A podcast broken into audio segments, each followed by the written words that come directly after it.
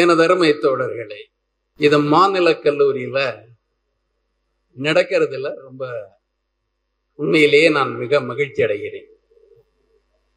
மாநில கல்லூரி ஒரு முதன்மையான கல்லூரி என்பதற்காக மட்டுமல்ல நானும் இக்கல்லூரியின் மாணவன் என்ற முறையில் மகிழ்ச்சி அடைகிறேன். இனியும் சொல்லப்போனால் இங்கே உள்ளவர்களில் நானும் பேராசிரியர் சந்திரசேகரன் அவர்களும் தான் இங்க இருக்கார். ஆயிரத்தி தொள்ளாயிரத்தி அறுபத்தி நாலு அறுபத்தி ஆறு காலகட்டத்தில் இங்கே வரலாறு பயின்றோம். இப்ப இந்த கல்லூரி சென்னை பல்கலைக்கழகம் உருவாவதற்கு முன்னாலேயே செயல்பட்ட ஒரு கல்லூரி. பல்கலைக்கழகம் இல்லாத போது இருந்த ஒரு கல்லூரி. இது கல்லூரி ஆவதற்கு முன் ஒரு பள்ளியாகவும் இருந்தது. பிரசிடென்சி ஸ்கூல் இந்த பிரசிடென்சி ஸ்கூலுடைய அந்த வரலாற்று முக்கியத்துவத்தை இன்று உள்ள நமது மாணவர்கள் தெரிந்து கொள்ள வேண்டும். அந்த பத்தொன்பதாம் நூற்றாண்டில் பதினெட்டாம் நூற்றாண்டில் நமக்குன்னு படிக்கிறதுக்குன்னு முறையான கல்வி கிடையாது. கல்விக்கு நமக்கு தகுதி இல்லைன்னு சொன்ன காலம் அது. ஒதுக்கி வைக்கப்பட்டோம். சென்னையில சமஸ்கிருத பாடசாலைகளும் அராபிக் பள்ளி இந்த மதரசாக்களும் இருந்ததே தவிர மக்களுக்கு என்று எந்த ஒரு கல்விக்கூடமும் இல்லை. அப்பொழுது ஆயிரத்தி எண்ணூத்தி இருபது முதல் இருபத்தி ஏழு வரை இங்கே கவர்னராக இருந்த சர் தாமஸ் மன்றோ ஒரு குழுவை அமைத்து சென்னை ராஜதானியின் கல்வி நிலைமையை பற்றி ஆய்வதற்காக ஒரு சர்வே எடுக்க சொன்னார். அதுதான் நமது தற்கால வரலாற்றில் எடுக்கப்பட்ட முதல் கல்வி ஆய்வு.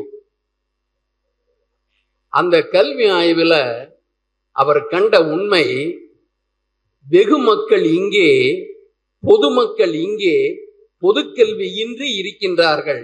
வாய்ப்பும் இல்லை அதற்கான உரிமையும் இல்லை என்பதற்காக.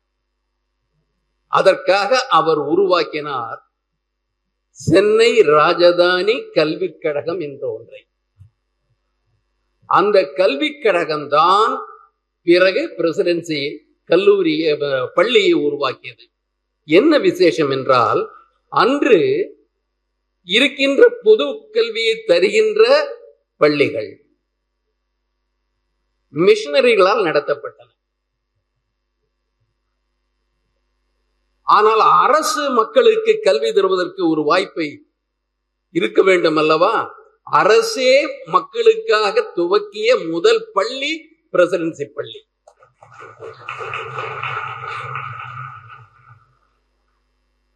மாநில மக்களுக்கான அரசு பள்ளி. அது மாநில கல்லூரியாக மாறிற்று. மாநிலம் என்ற பெயர் இருந்தாலும் கூட மாநிலத்தில் தொண்ணூற்றி எட்டு விழுக்காடு மக்களுக்கு இங்கே அணுக முடியாத சூழல் சமூக சூழல் இருந்தது. முதலில் படித்தவர்கள் பட்டம் பெற்றவர்கள் ஒரு வசதி படைத்த வாய்ப்பு கிடைத்த ஒரு சிறு பிரிவினர்.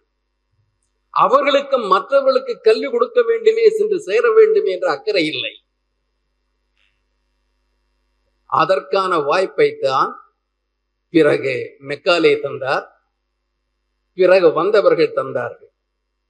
நாம் கல்வி பெறுகின்ற வரலாறும் மறைக்கப்பட்டிருக்கின்றது. கல்வி பெறுவதற்காக நடந்த முயற்சிகள் போராட்டங்கள் மறைக்கப்பட்டிருக்கின்றன. வரலாற்றை பாதுகாக்க வேண்டும் என்று சொல்லுகின்ற பொழுது இந்த வரலாறு உங்களுக்கு புரிய வேண்டும். புரிந்தால்தான் எவ்வளவு அரிய வாய்ப்பினை இன்று நீங்கள் பெற்றிருக்கின்றீர்கள் என்ற உண்மை தெரியும். இந்த வாய்ப்புகளை நமது பிற்கால சந்ததியர் இழந்துவிடக் கூடாது என்பதற்கான ஒரு பாதுகாப்பு உணர்வை நீங்கள் பெற்றுக் கொள்வீர்கள் மாநில கல்லூரி இன்று மாநிலத்தின் கல்லூரி. தன்னாட்சி வந்துவிட்டது. இன்று கல்விக் கொள்கையின் பெயரால் கல்வி சீர்திருத்தத்தின் பெயரால்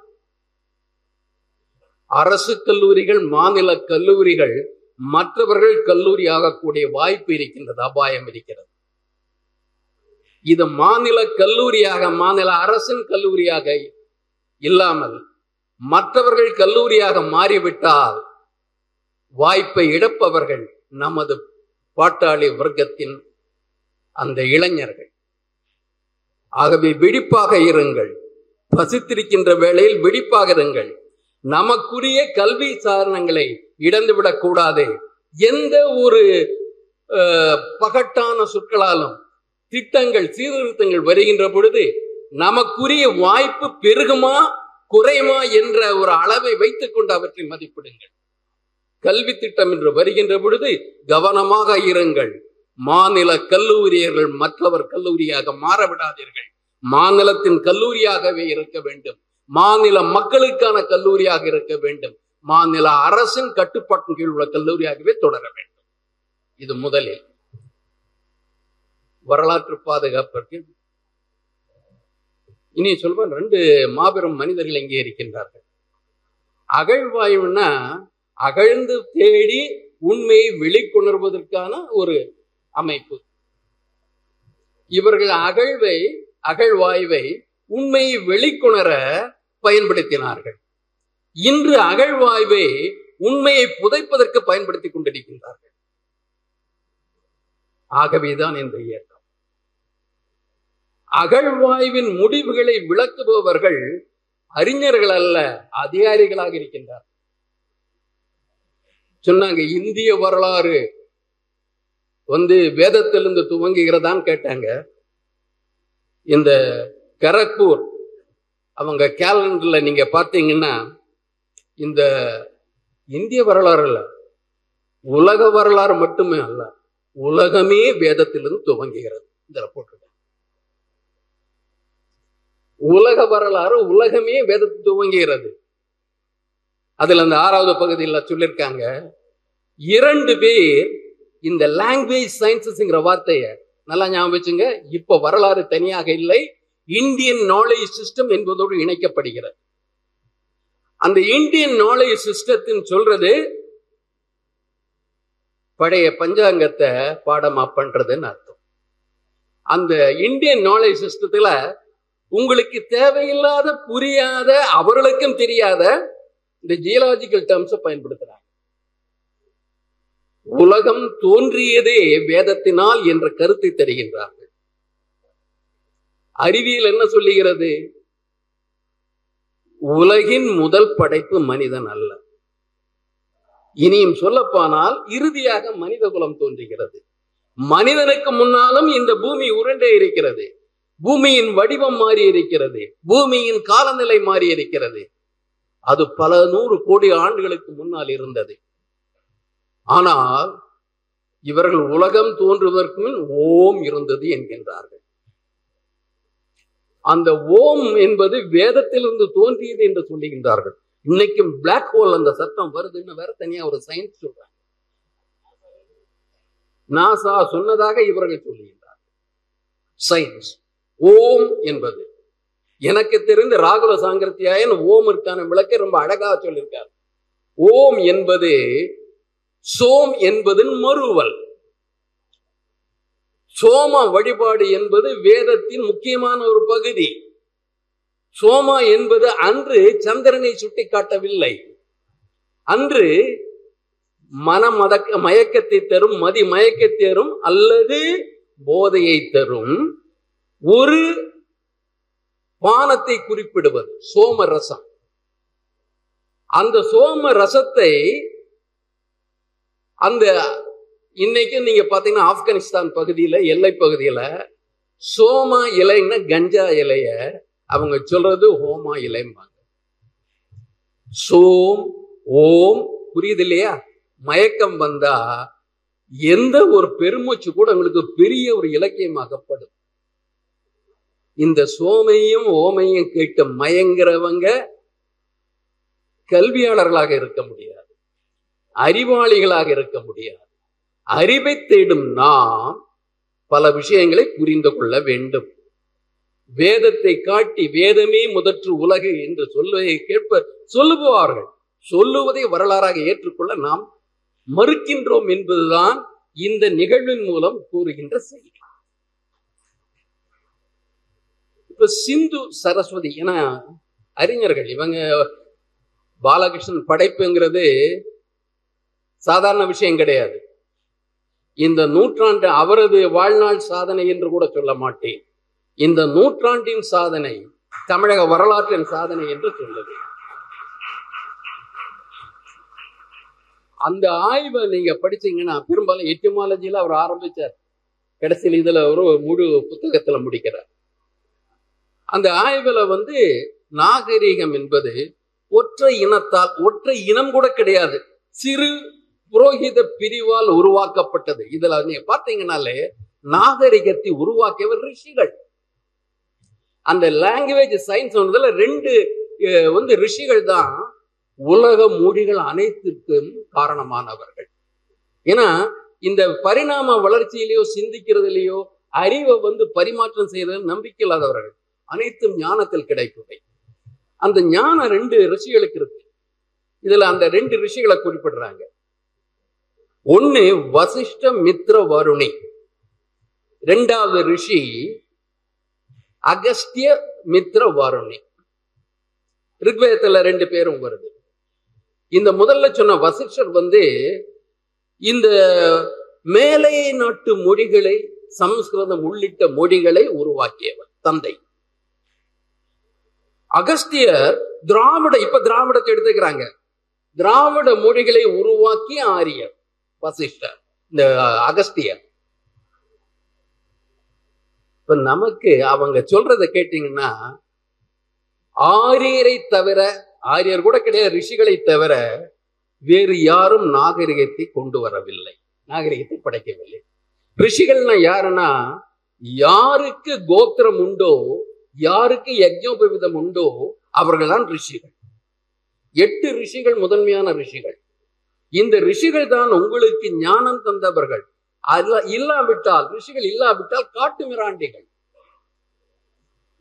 ரிஷிகள் மூலமாக நமக்கு நாகரிகம் வந்தது மொழிகள் வந்தது என்று சொல்லுகின்றார்கள் நண்பர்களே அறிவார்ந்த வரலாற்றியலில் எந்த நாகரிகத்தையும் எந்த புரோகித கும்பலும் உருவாக்கவில்லை. நமது தொன்மை இலக்கியத்தை சங்க இலக்கியம் என்று கூறுவதை தவிர்த்து விடுங்கள். சங்கம் என்பது தமிழல்ல ஒன்று. சங்க தமிழ் என்ற ஒரு கருத்தியல் எடுத்துக்கொண்டால் தமிழ் என்பது பேட்ரனைஸ்டு லாங்குவேஜ் புறவலிப்பால் வருகின்ற மொழி என்றாகிறது. சமஸ்கிருதம் அப்படி இருக்கலாம். மன்னர்களது புறவலிப்பால் வரலாம் புரோகித புறவலிப்பால் வரலாம். ஆனால் தமிழ் அது உள்ளிட்டு தமிழை முதன்மையாக கொண்ட ஏனைய திராவிட மொழிகள். புறவலிப்பால் வந்தவை அல்ல அவை மக்கள் மொழிகள். மக்கள் மொழிகள் வளர்வதற்கு அரசவைகள் தேவையில்லை. எந்த அரசவையினாலும் தமிழ் வளரவில்லை. சங்கம் இருந்ததற்கான எந்த ஒரு சங்கம் என்று சொல்லப்படுகின்ற இலக்கியத்தில் எந்த ஒரு பாடலும் இல்லை. அதனால்தான் இதை இந்த சங்கம் என்ற ஒரு கருத்தை உங்கள் மீது திணிக்கின்ற பொழுது அந்த திணிப்பிற்கு பின்னால் ஒரு மாபெரும் சதி இருக்கிறது என்பதை புரிந்து கொள்ள வேண்டும். சங்கம் என்பதை முதலில் எது குறிப்பிட்டது? இறையனார் களவியல் உரையின் பாயிரம். இறையனார் களவியல் உரை எப்போது வந்தது? சங்கப்பாடல் அல்ல. எட்டு அல்லது ஒன்பதாம் நூற்றாண்டில் இந்த இறையனார் களவியல் தொகுக்கப்பட்டது.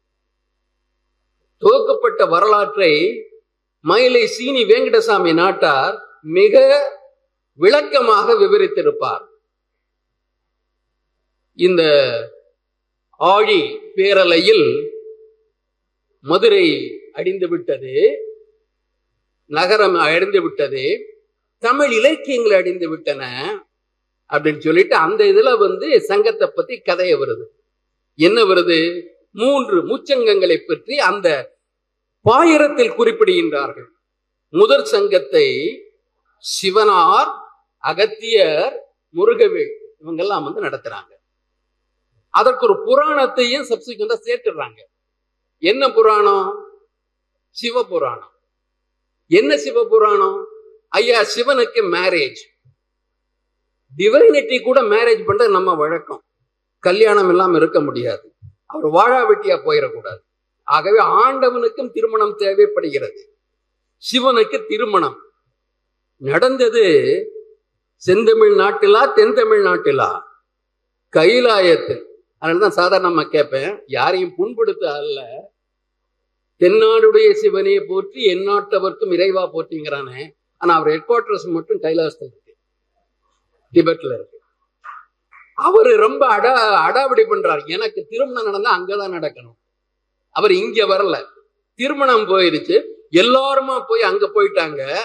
அந்த காலத்துல பூமி தட்டையா இருந்திருக்கு. நம்ம வேத ஞானத்துல அந்த காலத்துல பூமி தட்டையா பட்டையா இருந்திருக்கு. எல்லாரும் ஒரு பக்கம் போய் கைலாசத்துல சிவனாருடைய அந்த ஒரு கிரேஸ் கிடைக்கிறதுக்கு எல்லாம் ஓடி போனாங்க. கல்யாண சாப்பாடெல்லாம் கிடைக்கும் ஓடி போனாங்க. அந்த பாரம் தாங்கம் பழு தாங்காமல் கையில இறங்கியது சமத்துவத்தில் அக்கறை கொண்டவர் சிவன். வடக்கு சரிந்து தெற்கு மேலே போவதா?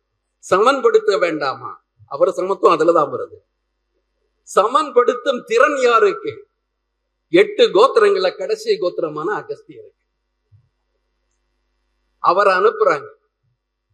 அவர் ஒத்தையாளா வர்றாரு. யாருக்கும் பயப்பட தேவையில்லை. ஒத்தையாள். அகஸ்தியராச்சே. கோத்திரமாச்சே. பயப்பட தேவையில்லை. வர்றார். விந்தியத்தை அடக்கினார். வில்வலனை அடக்கினார். வாதாபியை சுவாகான்ட்டாரு. அவர் தெற்குக்கு வந்து புதிய மலையில ஐயா உட்கார்ந்த உடனே சமன் ஆயிடுச்சு.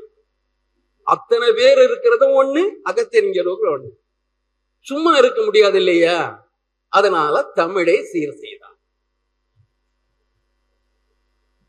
சங்கத்துல வர்றார். அந்த சங்கம் நாலாயிரத்தி நானூத்தி நாற்பது ஆண்டு இருந்ததாம் முதல் சங்கம்? நாலாயிரத்தி நானூத்தி நாற்பது ஆண்டும் இவர் இருக்கார். அப்பெல்லாம் ரொம்ப ஆயுசு கெட்டி. நாலாயிரத்தி நானூத்தி நாற்பது ஆண்டு இருந்தார். ஆனா ஆழ் ஆயுசு கட்டி நிலத்துக்கு ஆயுசு கிடையாது. வந்துருச்சு அலை. போச்சு தென்மதுரை.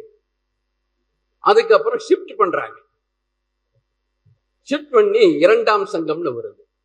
கபாடபுரத்துல மூவாயிரத்தி எழுநூறு வருஷம் அங்க இருக்கு. அங்கேயும் இவர் அகத்தியர் இருக்கார். அவருக்கு சீடர் தொல்காப்பியர்னு சொல்றாங்க. தொல்காப்பியம் தமிழ்ல இருக்கு. ஆனா தொல்காப்பியத்துல அகத்தியர் கிடையாது. ஆனா என்ன சொல்றாங்க? இந்த இறையனார் அகப்பொருள் உரையின் பாயிரத்துல இந்த தொல்காப்பியருக்கு தமிழ் கற்பித்தவர் அகத்தியனார். அகத்தியனார் அகத்தியம் என்று ஒரு இலக்கண நூலை படைத்தார். இன்னைக்கு அகத்தியம்னு இப்ப போலியா சில விஷயங்களை படைச்சிட்டு இருக்கிறாங்க. அகத்தியம் என்ற நூலை பற்றி தொல்காப்பியரே கூறவில்லை. கதையை வேற விட்டாங்க. லோபமுத்ரா மத்ததெல்லாம் விட்டாங்க. இதுல என்ன முக்கியம்னா இந்த மூன்று சங்கத்தை பத்தி நீங்க அறிவுக்கு பொருந்தன்னு பாக்குறத விட ஒரு குறிப்பிட்ட கோத்திரக்காரரால் தான் தமிழ் வந்தது தமிழ் சங்கம் வந்தது. தேவ மொழிக்கு அது பொருந்தலாம். மக்கள் மொழிக்கு அது பொருந்துமா? நீங்க இந்த இலக்கியங்கள்ல மதுரையை சார்ந்தவன இலக்கியம் எழுதி அதை படைச்சிருக்கான். நாஞ்சில் நாட்டுக்காரன இலக்கியத்தை படைச்சிருக்கான். இந்த மேற்கு கடற்கரையில் இருக்கிற அந்த சேர பகுதி இருக்கிறவங்க இலக்கியத்தை படிச்சிருக்காங்க. சோழ பகுதியிலையும் இலக்கியம் படிச்சிருக்காங்க. சேரனை கடிஞ்சு இங்க இருக்கிறவன் எழுதியிருக்கான்.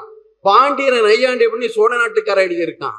இதெல்லாம் முதலையில சங்கத்துல உட்காந்து பேசியிருப்பாங்களா? மன்னர்களால் வளர்ந்த மொழி அல்ல தமிழ். மக்களால் அரங்க வளர்ந்த மொழி. அதனாலதான் அந்த மக்கள் மொழியான ஒன்றை வேறு யாரோ நமக்கு நாகரிகப்படுத்த தந்ததாக சொல்லுகின்ற ஒன்றை ஏதேனும் ஒரு விதத்தில் ஏற்றுக்கொள்வது என்பது நமது தன்மானத்திற்கு இடுக்கு என்பதாலும் உண்மைக்கு புறம்பானது என்பதாலும் சங்கம் இலக்கியம் என்ற இரண்டையும் இணைத்து விடாதீர்கள்.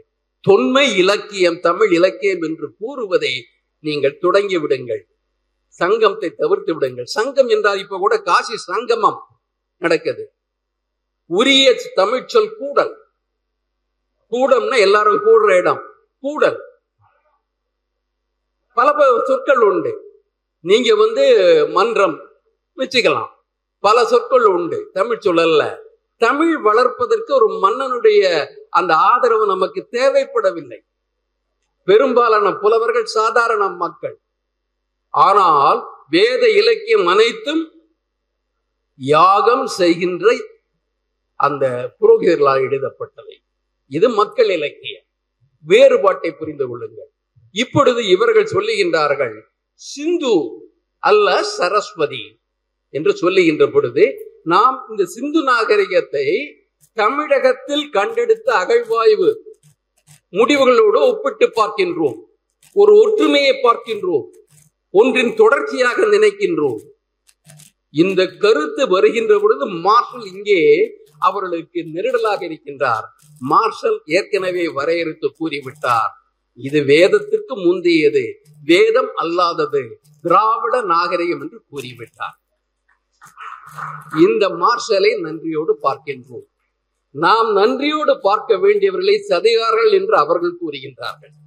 எப்படி இங்கே ஒரு கல்விக் கழகம் தொடங்க வந்த மன்றோவர் அவருக்கு இங்கே சிலை இருப்பது சிலை இருக்கலாமா என்று ஆதங்கப்படுகின்ற பதட்டப்படுகின்ற அதிகார வர்க்கங்களும் உண்டு.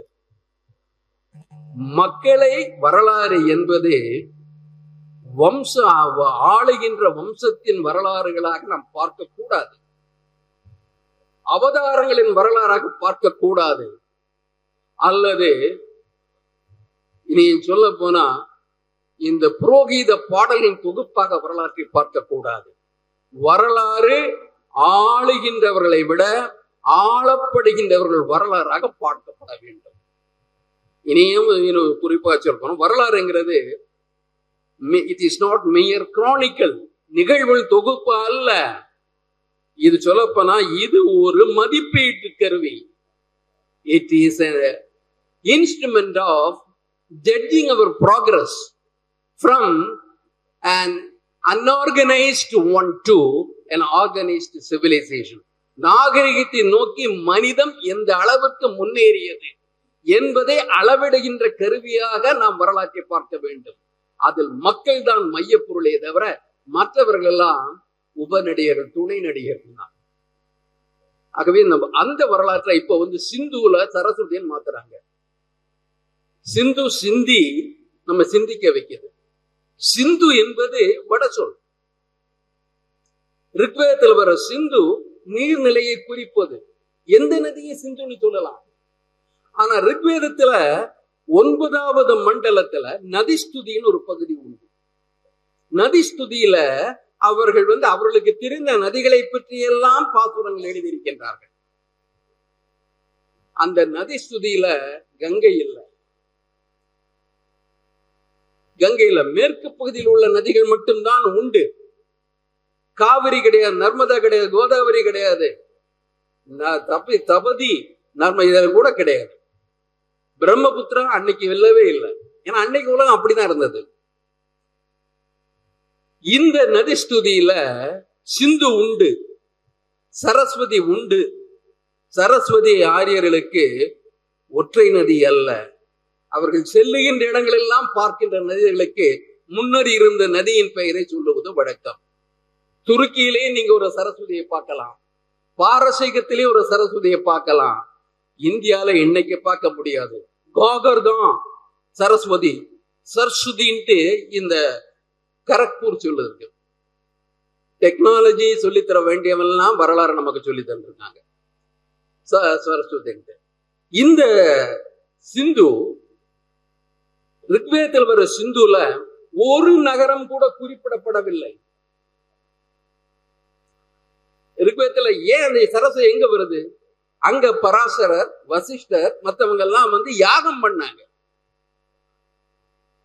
நாம நமக்கு கிடைக்கின்ற அறிவியல் பூர்ண சிந்து வெளியில் நம்ம பார்க்கறது நகரங்கள் வணிகத்தலங்கள் வேளாண்மைக்கான ஆர்கனைஸ்ட் அக்ரிகல்ச்சர் அதற்கான ஆவணங்கள் நமக்கு கிடைக்குது.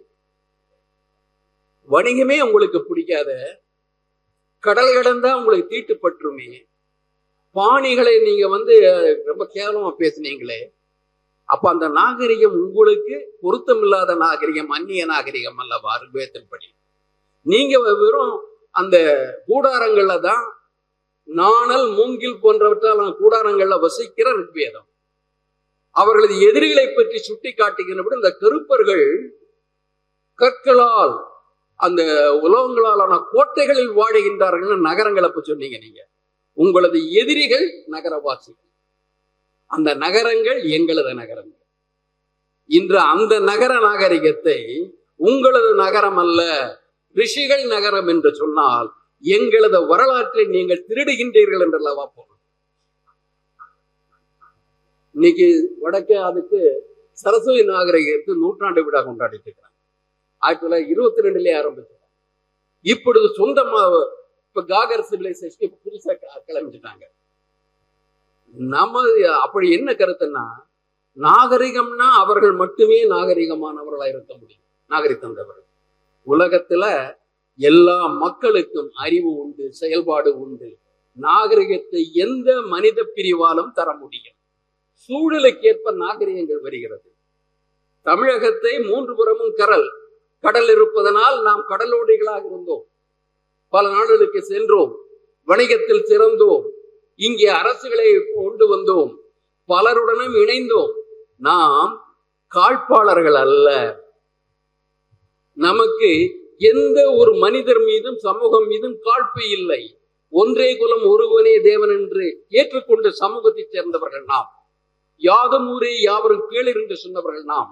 மனிதம் ஒன்று என்பதை ஏற்றுக்கொண்டவர்கள் நாம்.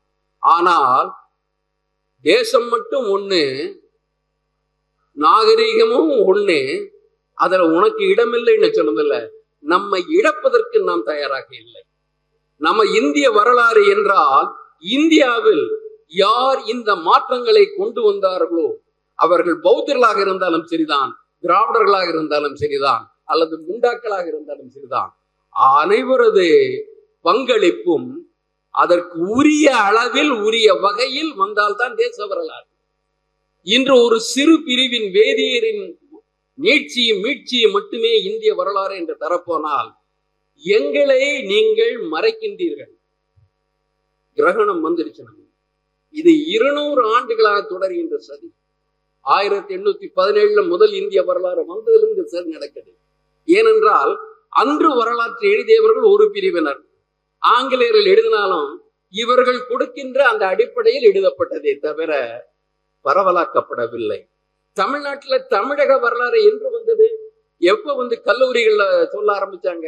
ஆயிரத்தி தொள்ளாயிரத்தி எழுபதுகள்ல தான் தமிழக வரலாறு புகுத்தப்பட்டது. அப்ப அதுக்கு முன்னால தமிழர்களுக்கு வரலாறு இல்லையா? வரலாற்று புத்தகங்கள் இல்லையா? K N Sastri of South India எழுதினாரு. ஆனால் தேச வரலாற்றில் இல்லை. தமிழர்களுக்காக தனி வரலாறு சொல்லப்படவில்லை. இந்த மாற்றங்களை கொண்டு வருகின்ற பொழுது இந்த இந்திய நாட்டில் வாழுகின்ற வளர்ந்து வருகின்ற ஒவ்வொரு இனப்பிரிவும் அதன் பங்களிப்பை பிறர் ஏற்றுக்கொள்ள வேண்டும் அவர்களை ஏற்றுக்கொள்ள வேண்டும் எதிர்பார்க்கிறது வரலாறு அதனை பிரதிபலிப்பதாக இருக்க வேண்டும். அவ்வாறு இல்லாத பொழுது இன்று வரலாறு ராமகிருஷ்ணா சொன்னார் திணிக்கப்படுகிறது என்று. அவன் கற்பனையா கொண்டு வந்து திணிக்கப்படுகிறது.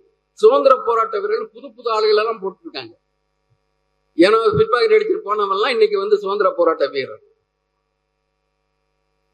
மன்னிப்பு கடிதத்தை வந்து ஒரு அதே ஒரு கலை அப்படிமா அது ஒரு இலக்கிய மரபு. மன்னிப்பு கடிதம் எழுதுவதே ஒரு இலக்கிய மரபாக கொண்டவர்கள்னா சுதந்திர போராட்ட வீரர் புது புது சுதந்திரமா சொல்றது. சுதந்திர விடுதலை என்பது மக்கள் விடுதலையா ஆட்சி மாற்றமா என்ற தெளிவு இல்லாமல் மக்களை குழப்பி வருகின்றார்கள். பெரியார் சுதந்திர விடுதலை வீரர் இல்லை சமூக விடுதலையில் பெரியார் சுதந்திர போராட்ட வீரர் இல்லை என்றார். வேற யாரைத்தான் நாம் சுதந்திர போராட்ட வீரர் என்று சொல்ல முடியும்? விடுதலையை வாங்கிட்டு அம்பேத்கர் சமூக போராட்ட விடுதலை விடுதலை என்பதை மக்கள் விடுதலையாக பார்க்கின்ற பொழுது சமூக விடுதலை சமத்துவத்துக்கான விடுதலையும் வரலாற்றில் இடம்பெற வேண்டும். பௌத்த வரலாறு இந்திய தேசிய வரலாற்று மறைக்கப்பட்டது எப்படி? இந்துங்கிற சொல் கிடையாது சமஸ்கிருத இலக்கியத்துல. இந்துங்கிற சொல் கிடையாது. ஆனா இந்து இந்தியான்னு நம்ம எழுதுறாங்க. இந்து இந்தியான்னு எழுதுறாங்க. அந்த காலத்துல பாக்கன்னா மௌரிகள் நந்தர்கள் காலத்திலிருந்தே யாகம் கிடையாது யஜ்யம் கிடையாது மன்னர்கள் கைவிட்டு விட்டார்கள். நந்தர்கள் ஜெயினர்கள் மௌரியர்கள் பௌத்தர்கள். பின்னால பாத்தீங்கன்னா பௌத்தன் தான். அனைத்து கட்டிடக்கலைகளும் அவர்களுடையது. அனைத்து விகாரங்கள் அனைத்து சைத்தியங்கள் எல்லாம் சமண பௌத்த சமணர்களுடையது.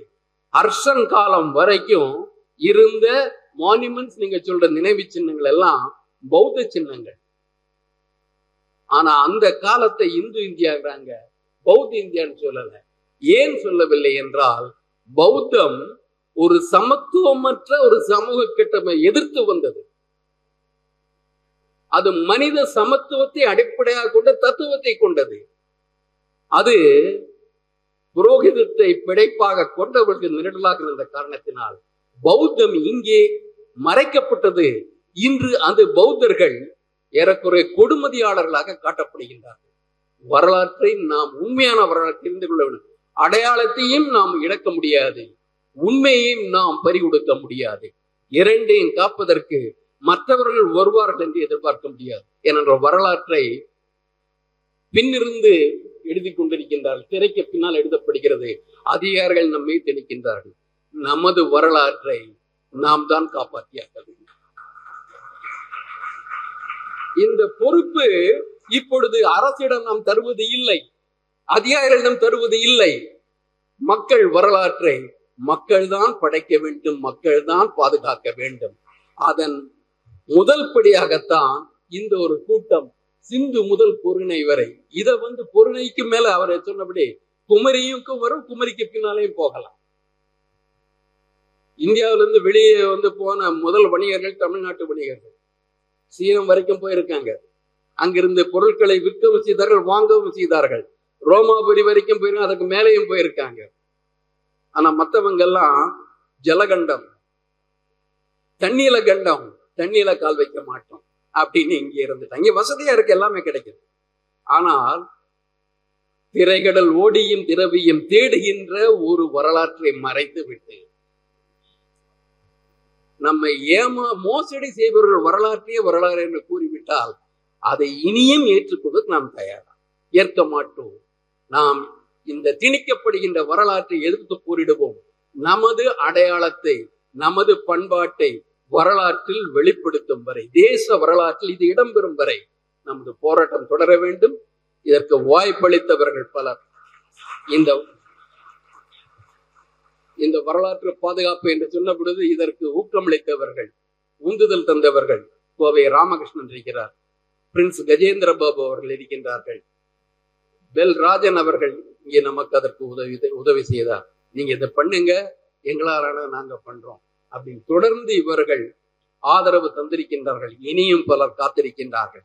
மக்கள் ஆதரவின் மூலமாக மக்கள் இயக்கமாக இந்த வரலாற்று பாதுகாப்பு இயக்கம் நமது வரலாற்றை சரியான முறையில் தெளிவான முறையில் நம்முடைய நமக்கு தன்னம்பிக்கை ஊட்டுகின்ற வரலாற்றாக நாம் இதை மாற்றுவோம். நன்றி.